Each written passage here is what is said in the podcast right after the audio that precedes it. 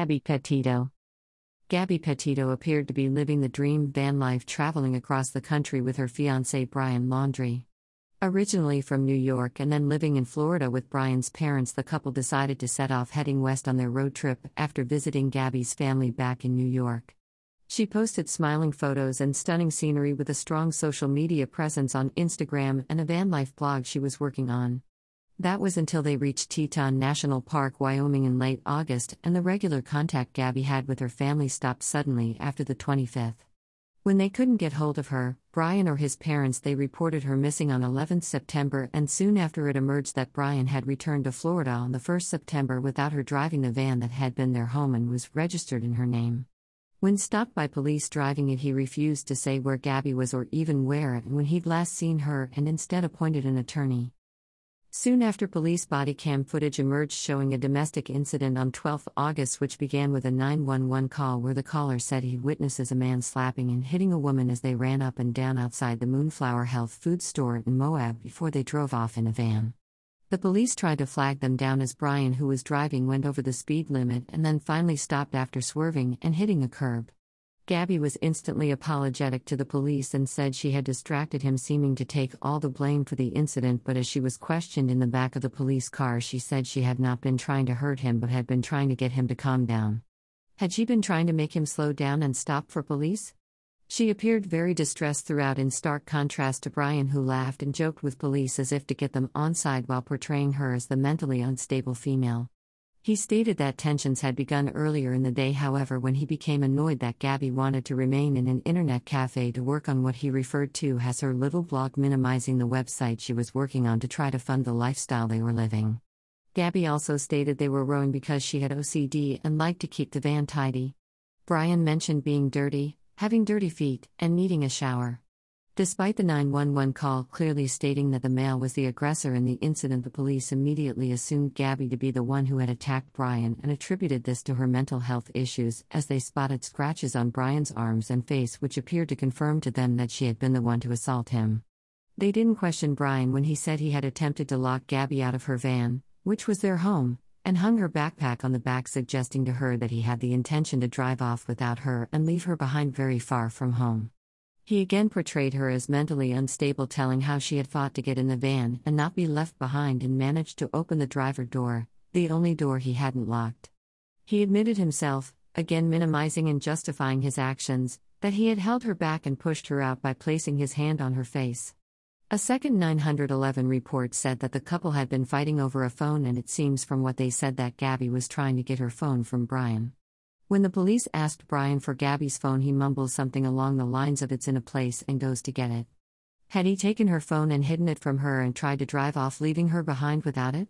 The police decided to separate them for the night, putting Brian up in a hotel and giving Gabby the keys to the van and directing her to somewhere to go to get a shower and relax.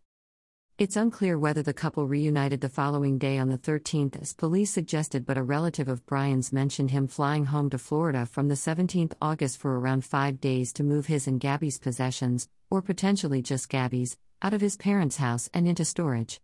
On the twenty-fourth of August he was apparently back, as they were both seen together again checking out of a hotel in Salt Lake City.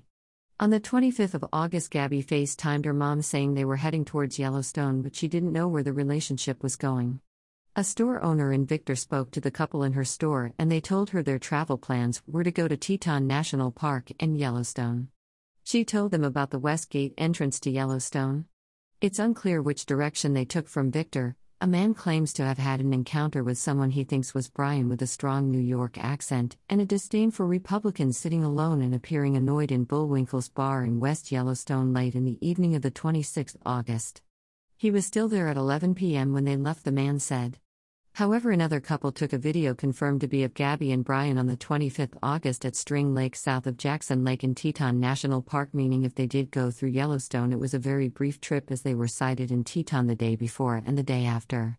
They were supposed to meet friends in Yellowstone for a birthday on the thirtieth of August but never showed up. I'd be more inclined to believe that they never made it to Yellowstone.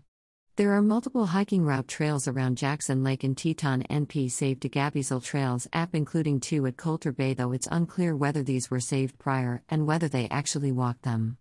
On the twenty-seventh of August, a couple traveling in an R V filmed their drive along a narrow dirt track and camping area called Forest Road at Spread Creek. They noticed at the time a small white van with Florida plates, and as they are from Florida themselves, considered saying hello, but nobody appeared to them to be home of the van. On twenty-ninth of August, a couple picked Brian up hitchhiking alone from Colter Bay near Jackson Lake at five thirty p m They thought he said he wanted to go to Jackson, and oddly he offered them two hundred dollars to give him a lift. Making small talk on the journey, he said his fiancée was at their van working on her blog to the north near Snake River. He said he'd been hiking alone for multiple days up Snake River with only a tarp to sleep on. He then freaked out when his lift approached Jackson Lake Dam, as if they were not going the way he wanted to go. He got them to drop him off immediately at the dam and said he'd get another lift. This was at six oh nine p m The road forks just before Jackson Dam, and if his ride was going past the dam, and appears they were taking Teton Park Road instead of continuing on Highway one ninety-one.